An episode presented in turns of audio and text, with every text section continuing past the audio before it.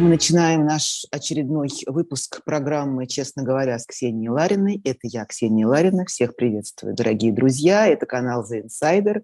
Подписывайтесь, пожалуйста. Нам очень нужны и ваши вопросы, и ваши комментарии, и ваши одобрения, и, конечно же, ваши лайки, которые просто помогают нам как можно дальше продвигать э, наш сегодняшний разговор, чтобы его услышало как можно больше людей. Мой гость сегодня – историк, общественный деятель, Андрей Борисович Зубов. Андрей Борисович, приветствую вас. Здравствуйте. Ксения Андреевна, приветствую вас и наших слушателей. И действительно есть о чем поговорить. Андрей Борисович, я смотрела ваш э, разговор э, с моим коллегой Арсением Весниным, порадовалась, несмотря на трагизм э, ситуации и очень такую тяжелую тему для разговора, порадовалась тому, что мы с вами вновь на одной волне. Потому что у меня была первая мысль после ну, первых ощущений шока после 24 февраля, что нам мстит 20 век, за то, что мы его не отрефлексировали, за то, что мы его не проговорили, не пропустили через себя. И мне кажется, это очень важная вещь, э, о чем, собственно, вы э, коснулись этой темы и вот в разговоре с Арсением. Права ли я, скажите, пожалуйста. Абсолютно, Ксения Андреевна, вы абсолютно правы. И это, понимаете, да, вот я в какой-то степени политик, но это не политика, это не политиканство. Это результат много, я бы сказал, многих десятилетий э, моего исторического анализа. Еще в 93 году я встречался с Егором Тимуровичем Гайдаром, очень хорошо помню эту встречу, и говорил ему, что обязательно надо проводить системную декоммунизацию, надо осознать и выкорчевать большевистское наше прошлое, иначе у нас нету того самого демократического либерального будущего, которое он хочет построить, его друзья, среди которых, я напомню, только что отпущенный Улюкаев тоже был одним из его друзей, коллег. Он мне сказал, ой, это говорит, очень сложно. Я говорю, вот это же делали ваши, делают сейчас ваши друзья, Клаус там в Чехии, вот в Польше это делают. Это, говорит, все сложно, это долго, нам надо сейчас быстро-быстро. Я говорю, ну если быстро, все вернется. К сожалению, он сейчас уже не может ни подтвердить, ни опровергнуть мои слова, но многие другие люди это знают. И вот все вернулось, понимаете, причем есть сначала вот возвращалось, что казалось бы, ну, это только так кажется, случайно забыли памятники Ленина, случайно забыли, э, что в ФСБ висят э, портреты Дзержинского на каждом. Потом гимн, гимн вернули, гимн вернули. Да, но вернули гимн, это уже действие. Вернули mm-hmm. доску Андропова, это действие, понимаете, Андропов – это пытки многих-многих людей, это психушки и все прочее. Поэтому, э, ну, люди как не хотели это, об этом думать. Вот даже когда аннексировали Крым, еще казалось, ну а вдруг что-то нет, это все-таки новая Россия. Ведь на Крым повелись очень многие русские, потомки русских старых иммигрантов. Люди замечательные, я знаю, кристальной честности, но они вот от отцов приняли эту идею великой России, и они вот думали, что Путин восстанавливает эту великую Россию. А оказалось, что он восстанавливает банальный Советский Союз, понимаете, со всеми его гулаговскими штучками, и со всей его абсолютным цинизмом, со всем его, кстати говоря, антисемитизмом, что вот только что мы видели э, в разговоре Лаврова, со всем его э, презрением к религии, что мы только что узнали, когда Папа Римский искал встречи с Путиным, а тот ему даже не отвечал. Понимаете, угу. как Сталин говорил, а сколько, говорит, там у папы дивизий? Понимаете, вот, вот. вот примерно на этом же уровне. То есть, понимаете, вернулся, этот совок вернулся, привет. И теперь вот эта бабушка с красным знаменем, которую Кириенко, великий либерал, открыл э, в Мариуполе на костях, э, ну, сколько, 20 или 40 тысяч погибших людей, э, вот это, я думаю, апофеоз режима. Вот, понимаете, Верещагин все время рисовал апофеоз войны, а это апофеоз режима. И э, ни у кого не осталось никаких сомнений. Кому нравится совок, кому нравится красный флаг, то как бабушки, вы там с товарищем Путиным, все. Но кому не нравится, кто любит или Россию, или Запад и свободу, или видит будущее русское демократическое, он должен понять, что без вот этого э, проработки прошлого, назовем это так, без проработки прошлого, без э, осознания, знаете, у нас любят раскаяние, раскаяние, нет, раскаяние это в русском языке неверное слово, оно, ну, долго говорить филологический разбор его проводить, но есть греческое слово, э, которое таинство покаяния по-гречески называется метаноия. И это правильное слово. Метаноия – это изменение ума. Ноя, нус, ум. Да? Другой ум, изменение ума. Вот пока у нас не произойдет изменение ума в отношении нашего прошлого, пока мы не осознаем, что советское – это бандитское просто, и надо его исправлять, ну, как бы ликвидируя вот это бандитское, вот до, до этого будут повторяться, повторяться, повторяться, пока мир не будет вернут в термоядерную войну. Среди того, что вернулось очень быстро от каких-то символов коммунистических э, до вполне себе конкретных деяний и преступлений власти, которые очень похожи на преступления советских э, лидеров, вы не упомянули еще одну вещь, которая, как мне кажется, свойственна была именно Советскому Союзу, и потом традиционно перешло это и в Россию. Это абсолютное презрение к народу, и абсолютное неуважение к личностям, и абсолютное как вам сказать, равнодушие к человеческой жизни. Вот э, то, что было показано, ну, то, что мы помним со времен Второй мировой войны, с Великой Отечественной войны, то самое знаменитое трупами закидаем, это осталось навсегда с нами. И сегодня опять никто не считает ни раненых, ни убитых и готовы пустить в эту топку всех всех, кого встретит по дороге. Вот это тоже традиция, скажите, пожалуйста, для такой вот империи, как Советский Союз и теперь это, Россия? Это нет. Видите, вот опять же здесь надо очень проводить большое различие между Россией. Конечно, в России были плохие времена в XVIII веке, Петр I, строительство Петербурга, но это было очень давно, и тогда, к сожалению, человеческая жизнь и во всем мире не очень ценилась. Но уже в XIX веке ничего подобного не было. Человек был ценен.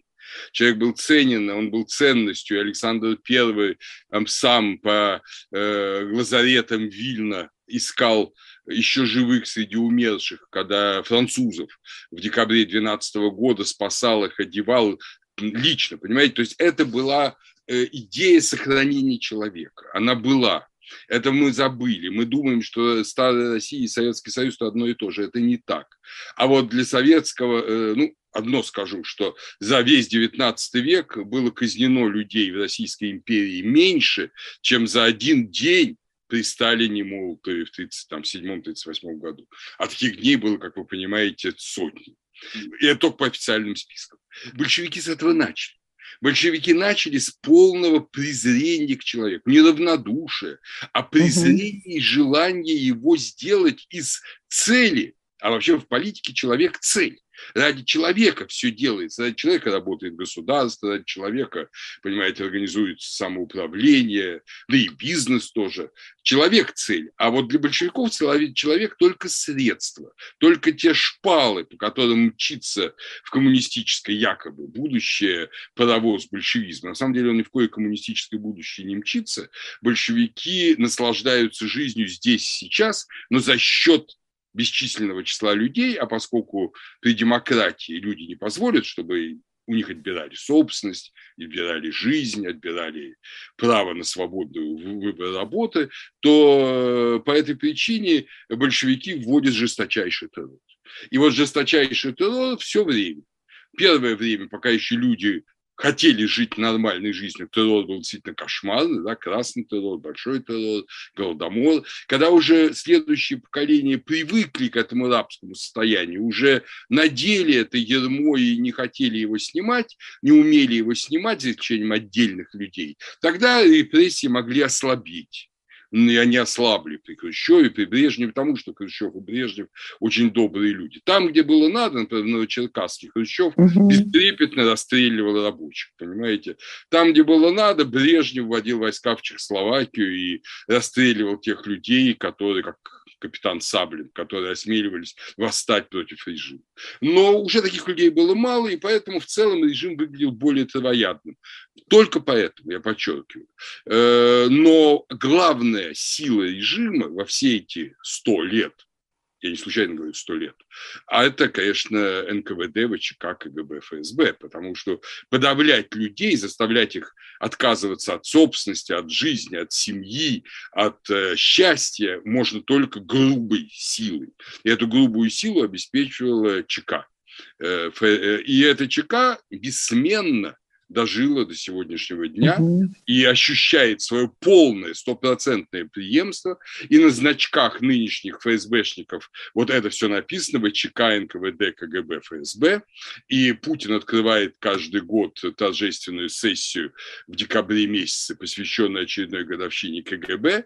Поэтому у нас как было, это всем наши слушатели должны понять, как было установлено это большевистское государство э, в ноябре ноябре, там, декабре 17 года, так оно и осталось до сего дня. Ну, менялись времена, да, не всегда надо было красный террор проводить и голодомор, но это было то же самое. И как раз скрепой, вот этим позвоночником выявлялось ФСБ НКВД. Поэтому и отсюда полная бесчеловечность. Человек только средства. Человеком заполняют все от э, окопов, и минных полей до строительства железнодорожной полотна Салихард и Галка в вечной мерзлоте. Всюду человек – расходный материал. Ни железо, ни станки их жалели. Человек. Человек. Угу. Человеков не жалели, как говорил Жуков, в Сибири бабы еще нарожают. Но ведь то время-то... Уже не рожают. Да. Да. В то время как раз всех, всех-то кормили э, великой идеей. Курс на построение новой э, общности «Советский народ», он получился. И эта общность э, до сих пор живет в подсознании, в подкорке большинства наших граждан. Ну, мы это по-разному называем. Наверное, это в какой-то степени то, что мы называем имперским сознанием. Вот это такая вот абсолютная мания собственного величия, что, чем, собственно говоря, была больна и Германия 30-х годов, то, чем ее заразил заразили лидеры Третьего Рейха. Не зря вы тоже вспоминали программу 4D, после окончания Второй мировой войны, в Потсдам, Потсдамская конференция, и среди этих четырех «Д» первое – это денацификация, да, и что там еще – Э, демилитаризация, да, да, дек, да. декартилизация, что очень важно, нас не понимают, но там же была тоже социалистическая экономика, это же национал-социалистическая партия, угу, то есть угу. там формально владельцы предприятия оставались, но все было собрано в картели, как у нас сейчас «Газпром», «Роснефть», это те же самые картели эм, э, а, то есть огромные монополии государственные. Да, монопол, огромные да. такие угу. секты, секторальные монополии, угу. вот, где 5% дохода получал бывший владелец, ну, он оставался формально владельцем, скажем, Круп, да, э, или ЦЕЙС, а все остальное шло на войну, на государство. Вот это надо было разрушить и опять создать свободную рыночную экономику. Ну и четвертое Д – это демократизация. Угу. Что вам представляется наиболее важным из этих четырех Д для э, будущего России? А вот это, вы знаете, Ксения Андреевна, нельзя сказать, они должны быть обязательно в комплексе. И поэтому также сделали и союзники, когда проводили вот системную Э, э, денацификацию э, в Германии. Они специально говорили не об одном, а о четырех Д. Эти вещи неразделимы. Если мы там, скажем, будем формально проводить денацификацию, ну, скажем, запретим декоммунизацию и депутинизацию, угу. запретим ФСБ, там, сказать, свергнем памятники Ленину. Уберем от... Ленина из мавзолея. Да, да, разумеется. Откроем архивы. Это все очень, переименуем улицы, это все очень важно, да, э, но этого мало. Это одно не сработает. Необходимо с этим декартализация, то есть разрушение этих монополий искусственных, которые создал еще во многом, начал создавать Ельцин, создал Путин, и создать свободную рыночную экономику. Но у нас, в отличие от Германии, еще очень важна э, реституция собственности. Мы об этом с вами много раз уже говорили, потому что немцы все-таки собственность не отбирали. Они, ее, они ее управляли, вот как картелями, но формально собственность оставалась у крестьян, там, у э, без этих буржуа, а у нас все отобрали. И без этого никуда не денешься. Понимаете, люди, которые хотят и помнят собственность предков и должны иметь право ее получить. Это, и это будет есть диверсификация собственности. Это будет один из элементов декартилизации. Ну, демилитаризация очевидна понимаете. Я думаю, что мировое сообщество сейчас испытывает страшный ужас перед возможностью ядерной войны, оно в будущем не позволит России, в обозримом будущем, распоряжаться ядерным оружием своим, так или иначе. Я не знаю, как это возможно сделать сразу? Тогда ну, вопрос, это, как? понимаете, это вот, как, как говорится, я думаю, что это будет обмен на ликвидацию санкционного режима. Вот вы хотите опять жить как в нормальной стране, то есть без санкций, свободно, И мы хотим, чтобы это так было. Но мы тогда предлагаем, чтобы ядерное оружие находилось под общим контролем НАТО, при этом вы можете вступить сами в НАТО и быть частью системы НАТО, но вот как и Германия. Ведь Западная Германия была в НАТО, но при этом она на самом деле не была полноправным долго членом НАТО, а была ну, все-таки страной под контролем союзников. Но формально она была равноправным членом НАТО, это льстило немецкому самолюбию, это позволяло, в общем, не чувствовать себя оккупированной страной. Какие-то подобные вещи должны, потому что не позволят. Понимаете, если... Вот я, например, знаю, сейчас в последнее время беседовал с некоторыми западными дипломатами, я не помню, говорил ли это я вот в том интервью, кто мы вспомнили, но у них они они говорят однозначно, я даже был шокирован этим, и даже говорил, что, ну, может, это слишком, они говорят, что если будет применено хоть какое-то атомное оружие в Украине, мы ответим сразу по России мощнейшим термоядерным ударом. Мы даже не будем ждать, что Россия нам несет удар. Любое применение оружия массового уничтожения будет означать полное уничтожение России в течение двух часов. Вот так говорят дипломат без всякого аффекта. Они говорят, мы надеемся, что этого не произойдет, мы надеемся, что у Путина хватит ума ядерное оружие не применить, но если будет применено, то будет так. Я в этом смысле понимаю, в каком ужасном уже состоянии находится мир.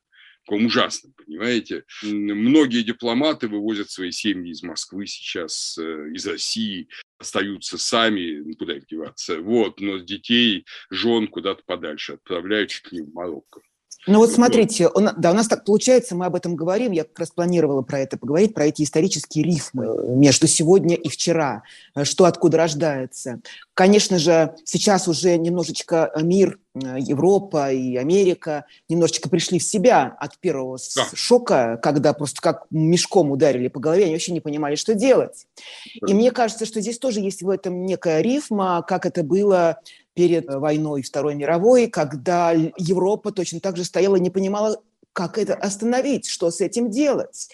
Что называется, э, какой-то называется такой термин, сдерживать тирана или сдерживать диктатора, ну, да, да. да, что это ничего не получалось, и они не находили рычагов. И это, между прочим, тут важная, наверное, оговорка, что у Гитлера не было ядерного оружия тогда. У Гитлера было другое оружие, Ксения Андреевна. У Гитлера было огромное количество химического оружия. В 1940 году он угроз... стал угрожать Англии, что если Англия не капитулирует во время битвы за Англию, то он э, применит химическое оружие в отношении Великобритании, просто ее затопит там, ипритом. На что Соединенные Штаты, это известная вещь, и на что Соединенные Штаты вместе с Великобританией, Соединенные Штаты тогда были еще нейтральной страной, они же вступили в войну в декабре 1941 года, после Перл-Харбора, они заявили, что если хоть одна химическая бомба упадет на Великобританию, или вообще будет применено химическое оружие где-либо, то вся Германия будет затоплена импритом, американским импритом. И Гитлер до последнего дня, уже потерпя фатальное поражение, так и не решился приказать использовать химическое оружие. Вот что значит ответ. Я думаю, примерно это и было принято решение в Рамштайне и доведено до сведения э, России кем-то. Я вспомнила термин, простите, пока вы говорили, умиротворение агрессора. А, вот умиротворение, так, так, да, да, да. На сегодняшний день, как вам кажется, есть, есть ли какие-то рычаги и способы давления на агрессора, будем так говорить, в широком смысле, не на конкретного человека, а на страну агрессора, которая сегодня является Россия? Чем сегодня располагает, на ваш взгляд, э, мировое сообщество? Ну, мировое сообщество располагает несколькими мощными рычагами. Первый рычаг, вот мы о нем только что говорили то есть э, в случае, если выйдет за конвенциальные рамки война, никто не будет ждать, никто не будет уговаривать, а будет такой ответ, которого мало не покажется. Как вы помните, Гитлера, тоже человек вполне сумасшедшего, это остановило. Это остановило. Э, они поняли, что ну, тогда война закончится прямо в 1940 году. Да, будут угу. Миллионы погибших, но война закончится в 1940 году. Вот. Э, и не победа Германии. Второй момент – это, конечно, экономические санкции, которые иссушают российскую экономику, российское хозяйство. Причем санкции, ведь они очень так сейчас умело вводятся, что любая страна, которая начинает нарушать санкционный режим, в первую очередь Китай, да, то она сама попадает под эти же санкции. И Китаю это очень страшно, потому что если Россия в основном получает свои доходы от нефти и газа, то Китай получает доходы от рабочих рук, западные, как известно, фирмы, они работают в Китае и дают китайцам работу и деньги. Если западные фирмы уйдут из Китая, как они ушли из России, то десятки миллионов китайских горожан – более-менее квалифицированных лишаться работы. А для Китая это означает только одно новое народное восстание, как там восстание тайпинов или желтых повязок. Понимаете, это очевидно совершенно. Крах коммунистической диктатуры в Китае. Поэтому Китай боится. И Россия, значит, будет иссушаема санкциями. Своими силами она не вытянет. Даже наши ракеты, даже наши самолеты, танки, они на западной электронике. Вот когда сейчас специалисты посмотрели стреляли, ну то, чем стреляют русские, они с удивлением увидели, что количество западной электроники зашкаливает. И как будет дальше? Это второй значит, момент сдерживания. Значит, э, а в то же время в Украину, это третий уже момент, льется огромное количество военной техники, денег, э, гуманитарной помощи, всего чего угодно. И уже есть план фактически план Маршалла по восстановлению Украины после войны. Поэтому, с одной стороны, иссушаемая санкциями экономика России, конечно, крупная, но тем не менее, вот как бы ее как выжимают, как мокрую простыню. А с другой стороны, экономика Украины намного более хрупкая э, которые бомбят, но которые через западную границу получают ну, практически неограниченный поток всего, что ей нужно. Это третий такой вот мощный фактор. Так что я думаю, да, ну и четвертый, конечно, фактор – это сами военные действия. Понимаете, все это не имело бы никакого смысла, если бы украинская армия капитулировала бы за два дня, и люди бы разбежались, где-нибудь там шла бы еще да, да, да. борьба, но в целом... И план Барбаросса бы э, завершился бы успехом, да? Ну и план, да, план Блицкрига, да, завершился бы успехом. Да. Гитлер, когда-то, вы помните, тоже планировал, начав войну 22 июня, что он к сентябрю, 22 сентября выйдет на линию так называемую АА, Архангельск. Угу. Вот, но, естественно, ничего этого не вышло. Э, вот, окончилось все в Берлине. Вот примерно то же самое, эти четыре фактора, видите, у нас с вами 4D, четыре фактора, вот эти четыре фактора, они делают победу путинского режима практически невозможно. Я не вижу, вот как э, историк, я не вижу перспектив. Здесь вопрос не в том, что я хочу или не хочу. Вопрос чисто объективный. Я не вижу объективных перспектив. Единственная надежда Путина – это то, что союзники Запада переругаются друг с другом, народы захотят хорошо жить и потребуют прекращения санкций. Вот этаки украинцы там скажут, что нам надоело воевать, пусть лучше русский, московский царь придет и владеет нами. Ну, понятно, что этого никогда не будет. И надежды поэтому никакой нет. Прежде чем перейти к следующей теме, напомню, что мы сегодня разговариваем с историком Андреем Борисовичем Зубовым. Я хочу обратиться к чату, это надо сделать, тем более, что я вижу, что люди присылают свои вопросы. Большое вам спасибо, дорогие друзья, присылайте и не забывайте также подписываться и э, ставить лайки. Я не вижу больше никаких надежд на перемены в России, э, пишет Ольга Седова. Э, кто и как способен что-то изменить? Общее рассуждение о неизбежности падения режима кажется просто самоутешением. Ну, это совершенно неправильно. Во-первых, историк знает, что нет абсолютно стабильных политических систем. Все системы разрушимы. Понимаете, гитлеровская система была невероятно прочной. Ни одной демонстрации. Ну, естественно, какие демонстрации? Понимаете, людей хватали за вздох против да. нацизма и на гильотину отправляли. И тем не менее, вот режим закончился. И не просто закончился, ну, понимаете, он закончился не пустотой. Да, союзники могли завоевать, и э, Россия, Советский Союз могли разгромить э, нацистскую военную машину, это понятно. Но вопрос ведь в том, а что построить на этом месте? Вот построена была Западная Германия прекрасная демократическая страна со свободным народом, которая теперь объединилась в ГДР. Это мощнейшая страна Европы. А где-нибудь в 1943 году об этом никто мечтать не мог. Никто в Германии об этом мечтать не мог. Но правильно сделанная оккупационная политика и в смысле ограничений, и в смысле, наоборот, проявления некоторой терпимости, ну, скажем, у Германии после Второй мировой войны на Западе, ну там, где могли союзники действовать, а не, а не Сталин, не было отнято ни одного квадратного метра земли в 1947 году от репараций, первые два года были репарации, а потом они быстро сменились, наоборот, тем же планом Маршалла. И помощью немцам. И появился Конрад Аденауэр, появился Эрхард, появилась христианско-демократическая партия, и Германия стала преображаться не в один день, не в один год. Так я уверен, что все и в России это появится. Россия тоже страна с своей традицией, культурой. Есть оппозиционная политика, есть политические партии, есть программы по возрождению России. Поэтому мне кажется, что никогда не говори никогда все еще будет. Вопрос в том, что мы должны правильно этот раз, в отличие от 91 года, а тогда было как бы эйфория, что все получилось легко, э, если угодно, это был наш внутренний аншлюс. То есть э, Гитлер был в эйфории, что Австрию присоединили на ура. Вот э, мы избавились от коммунизма на ура. И вот теперь мы уже не должны поддаваться вот этой эйфории и понять, что надо работать, работать и работать по созданию новой России. И тогда Россия станет опять той Россией, которой был Пушкин, Лермонтов, в которой ну, был, в конце концов, Столыпин и другие государственные деятели, которые кому-то нравятся, кому-то не нравятся. Но, безусловно, это не Сталин, не Берия, не ГУЛАГ, Андрей Ермошин пишет, как это в XIX веке ценили человеческую жизнь, если полвека у нас крепостное право было. Жестокость большевиков – это во многом наследие царского представления о ничтожности человеческой жизни, считает Андрей. Ну, я Андрею могу сказать, это, вообще историк, он всегда должен быть, ну, как бы понимать свое время. Э, до 65 э, 1865 года в Соединенных Штатах было рабство. И мы все знаем хижину дяди Тома. Все это было на самом деле ужасно. До начала 20 века реально уничтожали индейцев реально, и призывали к этому. Их называли, в общем, такими же вредоносными, как земляные крысы очень многие. Но что мы сейчас видим?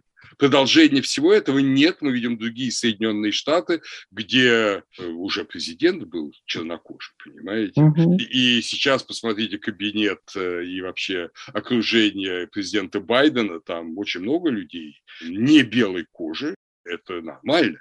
То есть э, Соединенные Штаты стали другой страной, оставшись при этом той же страной, с теми же отцами-основателями, с той же конституцией. Вот, понимаете, вот это все меняется. Знаете, Великобританию, другой оплот демократии. Вы же все помните Сипайское восстание, как Сипаев расстреливали из пушек, так что голова взлетала на 20 метров, угу. когда стреляли по телу. Вот, это же ужасно. Но это же ничего сейчас нет и в помине. А вспомните французскую войну в Алжире и в Индокитае с ее жестокостями, это уже 50-е годы. А что сейчас? Этого же нет. Вот я думаю, что, понимаете, говорить, что было что-то в XIX веке. Да в XIX веке всюду это было. В конце концов, э, крепостное право в Венгрии было отменено одновременно с крепостным правом в России. А рабство, как вы знаете, как я только что говорил, даже позже. Ну и что? Это все зависит от того, как строить. 20, 21 век идет свои, дает свои нравственные ценности, и главное им следовать. Плохо беда в том, что нынешний путинский режим продолжает советские, ленинские нравственные ценности. И из-за этого так плохо, а не русские дореволюционные. Давайте еще один вопрос в качестве мостика к следующей теме, которая, как мне представляется, тоже очень важна. Элла Зотова пишет, вы не представляете, что у людей в головах. У одних просто каша. Смотрят телевидение и считают, что мы ведем священную войну. Вот с этой кашей это, наверное, одна из самых главных вещей, с которой придется разбираться э, в будущем, э, будущей России. Понимаете, мы тоже эту кашу не должны переоценивать. Все-таки сейчас пропаганда не столь, ну, если угодно, однолинейная, как в эпоху железного занавеса. Ну, есть интернет, есть VPN там и так далее. Вот. Э, все-таки какие-то еще есть даже полусвободные каналы даже в России. Э, есть ваш канал и так далее. Поэтому, посмотрите, в советское время было намного хуже те, кто хотели узнать что-то, кроме газеты «Правда» и «Известия», они слушали западные радиостанции через все глушилки с огромным трудом, уезжая куда-то там на дачу глухую. Э, и тем не менее, что мы видим, 90-й год многие сотни тысяч людей на улицах Москвы с требованием отмены да, этой шестой статьи. Конституции или с требованием руки прочь от Литвы. Там, ну, простите, вынуждена все-таки надо оговориться, да. что все-таки этому 90-му году и этим массовым выходам на улицу предшествовали несколько лет важного периода перестройки, и одна из главных ее э, курсов – это гласность, э, это люди… Это очень важно. Без этого невозможно. Ксения Андреевна, это важно, но ведь еще два месяца назад «Эхо Москвы» работало в Москве был и знак, и дождь, и... Дождь. Новая ну, газета выходила. Да. да, ТВ-2, новая газета. То есть э, я что знаю по себе, меня всюду звали, я всюду говорил, не отказывался. Мы писали и пишем книги. И, конечно, вот вы знаете наш тектовник «История России 20 век», он же распространился огромными, многие сотни тысяч экземпляров тираж. Люди же покупают, сейчас же никто не будет издавать книги, которые валяются на складах. Есть электронная версия. Тогда было несколько лет перестройки, а у нас все-таки 30 лет, ну, мало-мальски свободной жизни, свободного интернета, между прочим, полностью. Его стали блокировать только после 24 февраля. Вот, и это, я думаю, наложило огромный отпечаток, и поэтому каша в головах э, не так уж велика. Кто хочет, кто варит эту кашу, как говорится, пожалуйста. Но кто не хочет варить эту кашу, и сейчас может получить высококачественную и намного более разнообразную интеллектуальную пищу. То есть вы считаете, такой вот массовой поддержки войне сегодня нет в обществе, такого массового восторга нет, в отношении нет. Э, того, что мы сильные, мы сделали это, мы освободим мир, мы опять освободим мир от фашизма. Ну, то, что, собственно говоря, я вижу только вот в центральных, центральных каналах федеральных, но в обществе вы таких настроений не чувствуете, не видите. Нет, вы знаете, ну есть такие люди, конечно, есть такие люди, но их мало основное настроение, которое я вижу среди простых людей, вот не, как говорится, sophisticated persons, uh-huh. я вижу два, два сейчас чувства. Первое чувство – это, они оба связаны со страхом. Первое – это страх ядерной войны, потому что все эти Киселевы добились противоположного. Они, пугая Запад ядерной бомбой, они в итоге дико напугали собственное население потому что все люди не так глупы, чтобы не понимать, что не только автомобили у нас покупают хорошие, а наши автомобили плохие, но и ракеты, их хорошие, а наши, наверное, похуже. И поэтому раздолбают нас под первое число. И это люди, самые простые, говорит, продавщицы в сельских магазинах, это понимают и дико боятся, э, ну, просто, что все закончится именно здесь. Что там, знаете, погибнет Англия, не погибнет Англия, их особо не волнует. А вот то, что э, сгорит Московская область в пожаре ядерной войны, их очень волнует. И второе – это голод в народе сейчас распространяется масса слухов, примет, что будет голодный год, что война – это голод, что не будет элементарных видов пищи, что расплодились дико мыши, а это признак голода, как говорят простые люди. То есть люди боятся сейчас. Они боятся не власти, они боятся не ФСБ, они боятся последствий политики Путина. И одно желание у большинства – быстрее бы это кончилось. Мы не понимаем, говорят эти люди, зачем он начал эту войну. Может быть, она была и нужна. Кто его знает? Он политик, он знает, он 20 лет у власти, но мы бы сейчас хотели, чтобы она побыстрее закончилась, как бы, как бы ни, ни было, чтобы не было ни голода, ни ядерной войны, чтобы опять цены перестали расти и так далее. Люди в большинстве своем в России, они все-таки ждут э, не победы над э, Украиной, а окончания войны. Так? Э, да, да, да, они, они ждут слово «победа», вы помните, у него есть первоначальный этимологический смысл – это преодоление угу. беды победа, значит, после беды. Вот они ждут, что беда закончится. Вот они этого ждут. Вы знаете, я очень хотела, хотела бы вам поверить, потому что у меня вот совсем другие ощущения какого-то невероятного безумия. Конечно, оно не сравнить, если уж мы так проводим аналогии, не сравнить с тем, что происходило с немецким обществом в конце 20-х и в начале 30-х годов, вот этого абсолютного оргазма практически, влюбленности, тотальной влюбленности в вождя. Но мне казалось, что все равно он пользуется огромной поддержкой, иначе бы он не рискнул бы на такой, пойти на такой радикальный шаг, если бы, он, если бы он предполагал, что это не будет поддержано большинством населения? Или это не имеет значения? Путин совершил несколько оценочных ошибок. И я думаю, что он сам это прекрасно понимает. и окружение его понимает, элита понимает. Первая, конечно, самая главная ошибка, он не оценил способности консолидации Запада а он оказался консолидированным. Он ожидал, что Запад будет продолжать ругаться друг с другом, утопать в этом ЛГБТ-сообществе и так далее. Оказалось, что Запад умеет мобилизовываться, как он мобилизовался и тогда во время Второй мировой войны. Угу. Вторая ошибка, он, конечно, совершенно не оценил общественного сознания Украины. Я даже не говорю боеспособность украинской армии, она это вторичная вещь. А то, что люди в Украине не хотят чтобы их завоевывали, что они хотят жить в свободной Украине.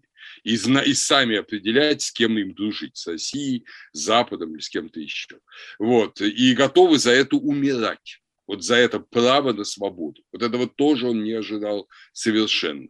Ну и третье, я думаю, он тоже ошибся, но об этом вот мы с вами сейчас говорили, это о настроениях общества. Он ожидал, угу. что русское общество, ему это внедрял Сурков э, в голову, это общество имперское это общество имперское, которое э, жаждет э, восстановления империи, больше ничего не надо. Он совершил ту ошибку, которую совершают всегда и политики, кстати говоря, политологи. И это очень опасная ошибка. То есть он свои мечтания принял за будущее. То, как он хотел бы, чтобы было, он решил, что так оно и есть. А холодный аналитик всегда, что бы он ни хотел, он всегда думает о том, что есть на самом деле. Вот на самом деле все иное. И сейчас мы видим, что вот эти три ошибки, уже не четыре, три ошибки, они фактически, ну, как говорили раньше в России, подвели Путина под монастырь.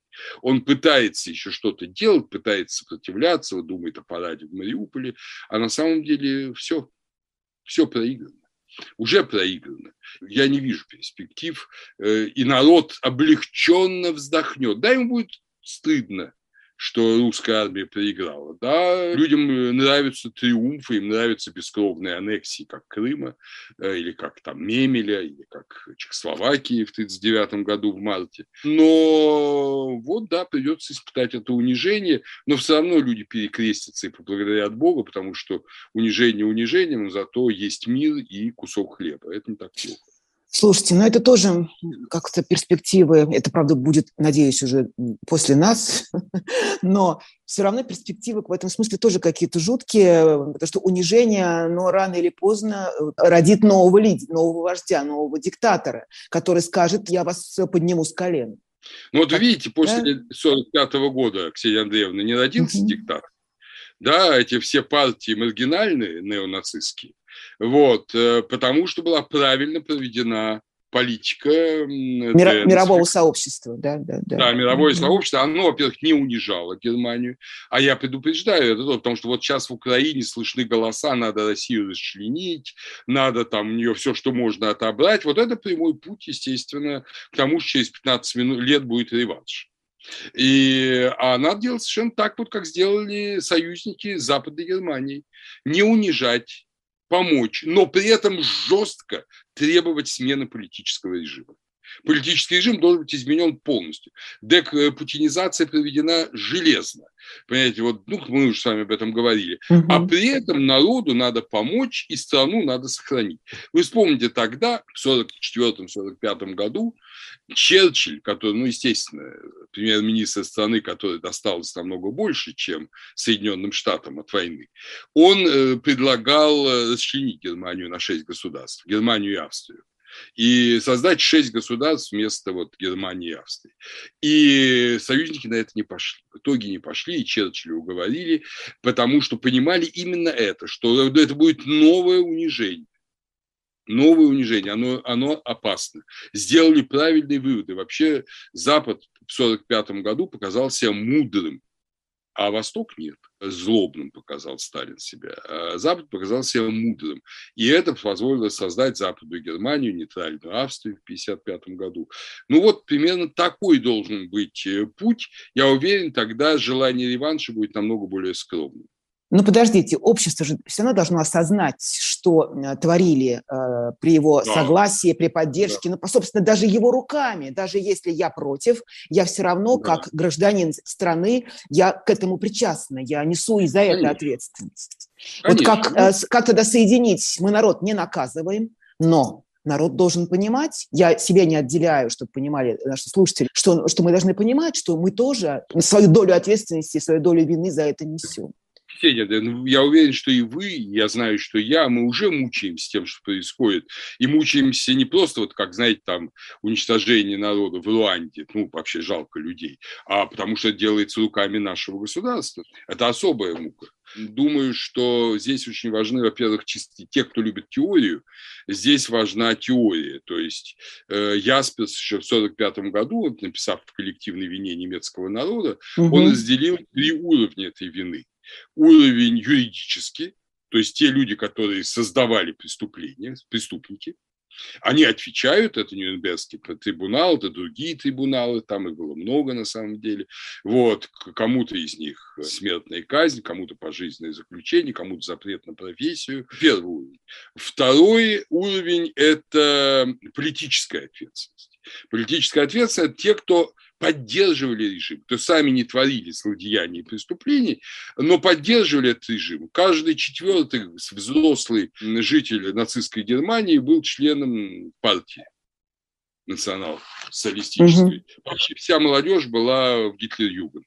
Э, эти люди, конечно, отвечают за это. Но те, кто сопротивлялись этому, или те, кто никуда не вступали, а тихо там занимались, я знаю таких людей, какой-нибудь там истории Древнего Египта в э, Лейпциге, они, понятно, политической ответственности не несут. Они честные люди, но они несут, как и все общество, моральную ответственность.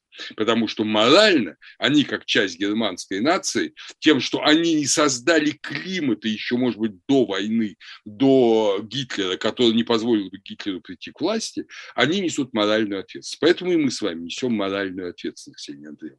Но не несем политическую, потому что наша политическая партия противник войны в Украине, противник аннексии Крыма, и мы это никогда не скрываем в нашей партии народной свободы, и вы, я знаю, также. Ну и тем более, я надеюсь, мы несем юридическую ответственность. Вот э, я бы так сказал. И так это все будет. А как это преодолевать? А как преодолевали тоже в Германии? Понимаете, этих людей, ну, тех, кто несет юридическую ответственность, естественно, судить. А другим предлагали, э, просто не предлагали, а принуждали, скажем, хоронить э, людей, которых кучами сваливали вот, э, братские вот, могилы. Да, раскрывать братские могилы и вместо братских делать индивидуальные могилы. И люди видели потом до сих пор, там школьников водят показывать Дахау, там Аушвиц, вот, Майданок в Польше. Люди понимают, что это такое. Вот и нам надо, понимаете, Буча, Гастамель. Страшно, но придется экскурсии вот не только на Лазурный берег делать.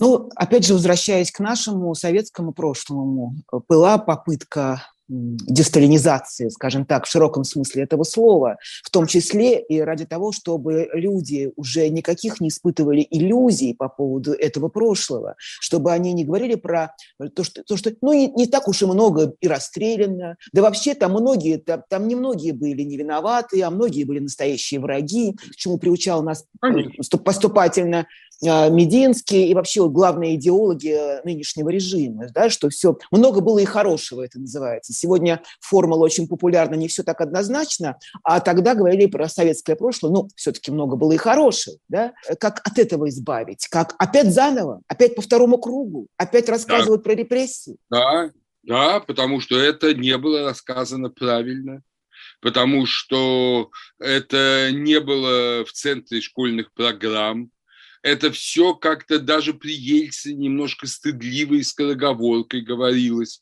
А потом уже при Путине, я это помню, мы тогда с Чубаряном дискутировали еще, помните, была New Times такой еженедельник. Да, мы в нем дискутировали, это даже было опубликовано, э, вот, э, о новой школьной программе, которая вообще пыталась это все забыть это все убрать.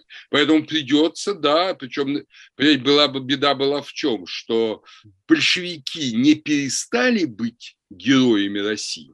Ну, Сталин это убрал не Ельцин, Сталин же убрал Хрущев все статуи, да, и он-то как раз десталинизацию провел. Э, потом пыталась, при Брежневе была попытка ресталинизации. Э, вот, а, и при Андропове, кстати, тоже. А э, Ленина никто не тронул. Человек, который родил Сталина, который сам Я не забываю, не всегда говорю, что каждый год ленинской власти это миллион шестьсот тысяч погибших людей. Больше, чем при Сталине. Каждый год сталинской власти около миллиона. Так что это страшный тиран, абсолютно. Э, но о нем он стоял, как стоит, так и стоял. Добрый и дедушка. При... Да. Добрый дедушка, да. И Ельцин же не убрал ни одной его статуи. Ни одну. Он не ликвидировал ФС, КГБ, он ему просто дал другое название, а надо было это все распустить, и сотрудники КГБ должны были не иметь права участвовать в политической жизни вообще. Тогда понятно, что один из этих сотрудников не стал президентом России. Причем как преемник не был бы назначен Ельцин. Но mm-hmm. это же все было сделано, поэтому да, надо, Ксения Андреевна, начинать заново. Сначала. И начинать, и начинать серьезно. Понимаете, как не тогда... вспомнить мемориал, вы еще вот вы говорили про The New Times, еженедельник, который, да. кстати, сейчас существует в виде сайта, Женя Альвац его держит, молодец. Но еще и мемориал, который ликвидировал, уничтожен, который как раз именно этим и занимался, да? да? Сохранением Но исторической я... памяти. Но я хотел бы вот нашим слушателям сказать одну такую вещь, что вот как мы уже с вами говорили, вот этот большевистский режим, специально не говорю коммунистический, потому что коммунистическая идеология всегда была фикцией. Э, вот, большевистский режим, нас же как-то нацистский, большевистский, да. Вот большевистский режим, он э, не исчез в 91 году, он э, существует до сих пор. И вот это надо ясно абсолютно ясно понять, что этот режим существует, и пока он будет существовать, Россия будет прежней, советской Россией ничего не делать. Поэтому, когда у нас была перестройка, потом было ельцинское время, мы думали, что мы уже вступаем в нормальный западный мир, в свободу, в рыночную экономику. Mm-hmm. Но ведь мы с вами знаем, что на самом деле этого полностью не было. И рыночная экономика была вся превратной, были залоговые аукционы, богатство для своих, даже при Ельцине, это всем известно. Демократия была такая, что была коробка для ксерокса и так далее. И так далее. Да. Вот. Поэтому все, все эти 30 лет у нас была как бы, как бы европейское государство. А на самом деле было просто смягченный вариант большевизма. Он как бы будет участвовать в выборах, он как бы стал президентом. У нас это слово «как бы», я его боролся с ним как с, когда студенты мои говорили его, как бы Платон, как бы сказал. Вот, э, но это было на все, это как бы, это как бы, э, это вот слово, которое делало относительным все реальности. Это не случайно. У нас действительно все эти реальности свободы, демократии были относительны. И вот теперь это все стало опять таким, каким оно и было в коммунистическое время. Поэтому эта война, она на самом деле просто загнала туман, э, загнала мираж, и мы увидели нашу страну такой, какой на самом-то деле, угу. по большому счету, была все эти 30 лет, но только очень скрытая розовым туманом как бы. И а нам надо строить настоящую Россию, а не как бы Россию. Понимаете, вот в этом наша огромная задача. В нашем обществе, пишет Елена Ланская, такое впечатление преобладает очень много людей безразличных и агрессивных, как Шариковы, чувствуя по своему окружению. Увы, что с этим делать? Я могу успокоить госпожу Ланскую только тем, что, к сожалению, в общем, если нет правильного воспитания общества, это обычная реальность. Моя хата с краю, я ничего не знаю. Да? Э, надо воспитывать общество. Вот э, европейские общества, они воспитаны. Американское общество, оно воспитано взаимным участием, вниманием, помощью и то эти эксцессы случаются.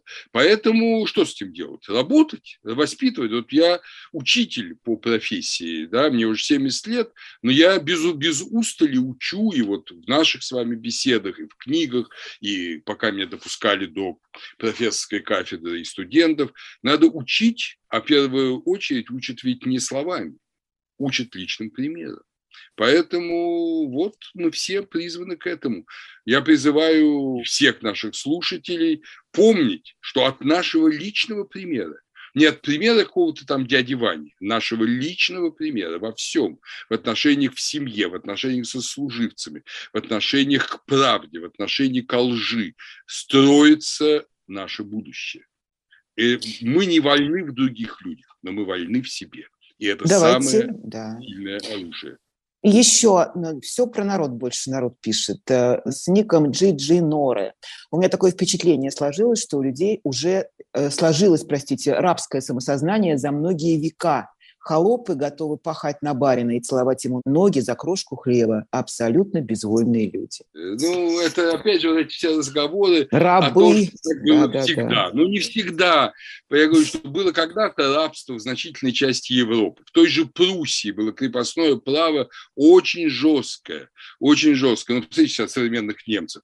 Разве госпожа Меркель похожа на потомка рабов? Понимаете? Ну и так же и тут. Все это преодолевается.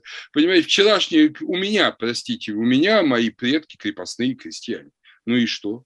Что у меня арабская психология из-за этого? Так что... Ну уж точно нет. Так что я а думаю, не надо. Поняла. Еще одна тема тоже очень важная, серьезная. Полагаю, самой большой проблемой постпутинской России будет Кадыровская Чечня. Вообще, что делать с этими республиками а я, Я думаю, что она, она будет, если будет постпутинская Россия, будет посткадыровская Чечня. Потому что, безусловно, так же, как будет постлукашенковская Белоруссия. Эти все режимы, они связаны друг с другом, понимаете, они все рухнут вместе. И без Путина Кадыров не продержится долго. Есть, я знаю, масса людей, ну, не случайно Кадыров, а через своих там подставных лиц убивает во всем мире своих противников, чеченцев. Это ведь э, говорит о том, что значительная часть чеченцев, естественно, настроена против Кадырова. Так что мне кажется, что здесь чеченцы сами разберутся. Э, а вопрос там независимости или не независимость, опять же, это вопрос обсуждаемый, это политический вопрос. Вы сначала должны восстановить в России, или вернее создать, никогда его не было, настоящий федерализм в России, и у нас в партии есть целая программа создания федерализма в России настоящего. А уж потом говорить о Чечне, о чем-то еще, я думаю, что многим чеченцам даже и не захочется особо уходить из России. Вот. Так же, как сейчас, там, скажем, ну, понимаете, индейские племена, которые живут своей жизнью, они хотят независимости, им удобно жить в Соединенных Штатах вот, или в Канаде. А было же все ужасно. Вы знаете, в Канаде недавно были открыты вот даже целые могильники, там мало детей, вы слышали про это? Все это было, и было сравнительно недавно, в первой половине 20 века. А сейчас все изменилось. Дух после Второй мировой войны – это другой был дух. Это дух уважения к человеку. Люди слишком много убили людей, и теперь они стали полюбили людей. А на нашу советскую половину мира это не распространилось. И вот мы обязаны сейчас это распространить. Мой вопрос такой. Э, вы сказали очень точно про то, что эта война, она обнажила настоящее подлинное лицо страны, и что из себя сегодня представляет наша Родина, Россия. А когда свое настоящее лицо показал э, Владимир Путин? Мюнхенской речи или раньше, на ваш взгляд? Я имею в виду для, для всего мира я не знаю, для меня он, честно говоря, всегда оставался офицером КГБ. Я никогда за него не голосовал, и в 2000 году я голосовал за Явлинского, потому что для меня был ужасен сам факт того, что Ельцин выдвинул офицера КГБ, там же были колебания, там предполагали Аксененко выдвинуть, но потом да, решили, да, да. что лучше его интересы семьи защитит Путин. И при этом Путин, человек такой, уж простит меня, Владимир Владимирович, человек недалекий, человек вторичный, в отличие от такого столыпинского мотора Аксененко. И вот с ним все, с ним договоримся. Ужасно а, ошиблись и Валентин Юмашев, и Таня Юмашева, Дьяченко, э, вот, и сам старый Борис Николаевич ужасно ошиблись. Поэтому Путин был равен себе. Он таким и был.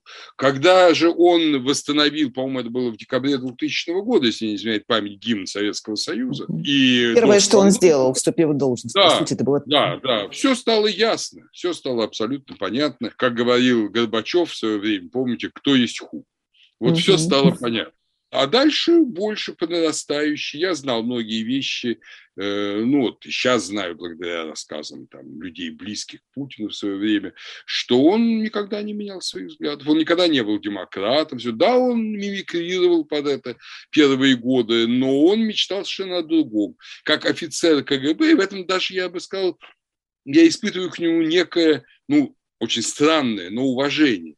Потому что он, э, ну, он же добровольно стал КГБшником, да, офицером КГБ. И он э, получил эту идеологию, главная задача КГБ – это сохранение власти правящего слоя и к целостности страны. Все это рухнуло, как он говорил, из-за предателей, там, Ельцина, Горбачева. И вот все это надо восстановить. И он поставил своей целью это восстанавливать. Это неисполнимая задача, это безумная задача. Это все равно, что там, не знаю, в XII веке решить восстановить Римскую империю Юлия Цезаря. Угу. Вот, но но вот он попытался это сделать. Это было для него и для его окружения, там, Патрушева, Бортникова, это была идея фикс. Ну, вот эта идея, видимо, сейчас натолкнулась на невозможность актуализации. Последняя тема, не могу не спросить про 9 мая. Что с ним сделали? Что с ним случилось за все эти годы? Этот праздник, вот как раз это часть этой политики Запада э, в отношении э, нацистской Германии потому что не праздновали победу над немецким народом. Никогда. И вообще обратите внимание, что коалиция Англии, Соединенных Штатов и Советского Союза называлась антигитлеровская коалиция, а не антинемецкая коалиция. Да. То есть сразу же мудрые люди подчеркнули, мы боремся не с народом, а мы боремся с режимом, который поработил, в том числе интеллектуально поработил, идеологически поработил народ. Вот то же самое надо относить и к русскому народу сейчас. Это антипутинская коалиция сформировалась в Рамштайне, а не антирусская коалиция. Это ясно надо понимать. И поэтому праздник 8 мая отмечался на Западе как праздник победы над тоталитаризмом и памяти погибших. Вот, собственно, два эти момента. Воспоминания о том, что нельзя больше тоталитаризм допустить, и память той цены, которой тоталитаризм был повержен. В России, в Советском Союзе, простите, была другая тенденция. Сталин очень боялся победы, как-то не странно, да? Если бы не победа, не было бы никакого Сталина после 1945 года, но он боялся победы, потому что победа была действительно не Сталина, а народов Советского Союза. И масса людей, солдат офицеров, я, ну, тот же Сложеницын, тот же Григорий Соломонович Померанец, вот кто, те, кто оставили воспоминания, и многие-многие другие, они говорили, что они стали другими людьми во время этой войны. Они почувствовали вот это чувство собственного достоинства, свою силу внутреннюю, когда они защищали не Сталина, плевать им было на Сталина, а защищали Родину, свою землю, свои семьи. Помните даже прекрасное стихотворение Константина Симонова, э, ты помнишь Алеша «Дороги Смоленщины», угу. вот оно в этом же. Он же, кстати, написал другое стихотворение «Убей немцы». Ой, слушайте, он написал много чего. Он написал и про Сталина хвалебные оды там, но, понимаете, талантливый человек, он иногда, вот этот талант прорывался, писал практически безукоризненный текст. А когда он писал по заказу, он писал укоризненные тексты, понимаете? Вот. Увы, мы должны это понимать. Поэтому мы э, не говорим, что человек совершенен, там тоже Симонов, но некоторые его стихотворения, они совершенны. Или, например, Конечно. стихотворение эпохи э, отступлений, которые у нас мало знают, опять мы отходим, товарищ, опять проиграли, мы помним угу. прекрасное стихотворение. Вот, так что, э, понимаете, а у нас э, Сталин этого боялся всего, и поэтому он в 1946 году принял решение вообще не праздновать победу, ее не праздновали. Как-то не странно. В России не праздновали, они и забыли, они и забыли. Огромное количество убитых, огромное количество изувеченных, этих несчастных людей, обрубков, которые ездили по всем городам, потом всех отловили и свезли насильно многих на Валаам там, и в другие места, где им давали водку, еду, и они тихо умирали в алкогольных парах. Вот, э, я еще это застал, между прочим, я еще с мамой в 66 году был на Валааме и видел, последних этих несчастных людей. И туда, кстати, не пускали, не водили туристов в главный монастырь, но мама у меня был человек любопытный, и мы проникли. Вот. Потом Брежнев это восстановил. Уже восстановил как такой помпезный праздник. А до этого в 65 году, по-моему, да? В 65 году, 20-летию. А до этого его отмечали как домашние воспоминания. Люди собирались, выпивали водки в память погибших, э, однополчане вспоминали дела давно минувших дней. mm Вот. И это вообще не было государственным праздником. Это восстановили и стали сразу восстанавливать вот в духе пафосном. в духе Великой Победы но без, э, конечно, оговорки можем повторить. Все-таки Брежнев, он очень ценил именно то, что он миротворец. Он не любил войну, он не любил не особо вспоминать. Это была такой вот демонстрация мощи. Советского Союза. Вот какие мы великие, мы победили, естественно, о союзниках ничего не говорили, а на английском говорили всякие глупости. И вот так это существовало в советское время. Но тогда были живы люди, которые прошли через эту войну. А сейчас таких людей уже практически нет. Э, началось вот то, что называется победа писи, когда люди, которые сами уже никакого отношения к этой войне, кроме исторического, так же, как и я, не имеют, то есть мы знаем это из истории, они начинают вот надувать щеки невероятно. Это все равно, что, понимаете, вот мы сейчас начнем дико надувать щеки по поводу победы над Наполеоном и о том, угу. что э, мы вошли в Париж э, значит, в марте 1814 года. Но это будет смешно. Этот исторический факт есть, но это будет смешно. Это будет Э, ну, это, crazy and funny, как говорят англичане. Вот, вот примерно то же самое происходит и сейчас. Когда на каком-нибудь BMW пишут «Вперед на Берлин», ну, угу. это, понимаете, выглядит комично. Вот такова, таков, таков сейчас этот пафос победы. Но в, этом, в этой праздновании победы был свой смысл даже при Путине. Если вы помните, в 2010 году, юбилейная была дата, на параде победы присутствовали не только, по-моему, лидеры всех государств антигитлеровской коалиции, но и войска прошли подразделения американские, английские, ну, понятно, китайские, вот, польские. То есть это была демонстрация единства мира в борьбе с тоталитаризмом, противостояние тоталитаризму. Понимаете, вот такое было время. Андрей Борисович, большое спасибо. Все, что могли, обсудили. Ну, не все, конечно. Впереди еще, надеюсь, у нас много будет возможностей много. говорить. Упомянул Андрей Борисович эм, трехтомник «История России. 20 век». Мне представляется очень важно этот труд. Ну, напомню, что там большой коллектив работал авторов под руководством как раз Андрея Борисовича Зубова. Поэтому, дорогие друзья, кто не знает, не читал, не, не прикасался, найдите. Сейчас времена другие. Не обязательно бежать в магазин книжный. Это, я надеюсь, можно найти все в, в сети. На можно купить даже электронную да, версию. Да, да, да. да, да, да. И не очень долго, так что... Это очень я, важная я... книга, очень важная. Просто я говорю, хочу сказать от себя, очень важная. Почему? Потому что она если вы ее прочтете, ну, не всю, конечно, не от корки до корки, а так обращаясь к каким-то страницам истории, то вы, очень многие вещи для вас будут э, объяснимы, почему мы сегодня оказались в той точке, в которой оказались. Еще раз спасибо, Андрей Борисович. Андрей Борисович Зубов наш гость. Программу провела Ксения Ларина. Прощаюсь с вами. Напоминаю, что даже когда все кончится сейчас, это не значит, что мы исчезнем из сети. Дорогие друзья, эта передача висит на сайте, на канале Insider. Вы можете посмотреть в любое удобное для вас время. Я буду очень благодарна за любые комментарии, которые появятся уже после того, как программа в записи будет выставлена в интернете. Спасибо вам большое, Андрей Борисович. Всегда разговаривать с вами – это для меня просто такой праздник сердца и ума, скажу вам откровенно. Спасибо вам, спасибо большое. Вот. Я таких, не заслуживаю таких слов. Спасибо.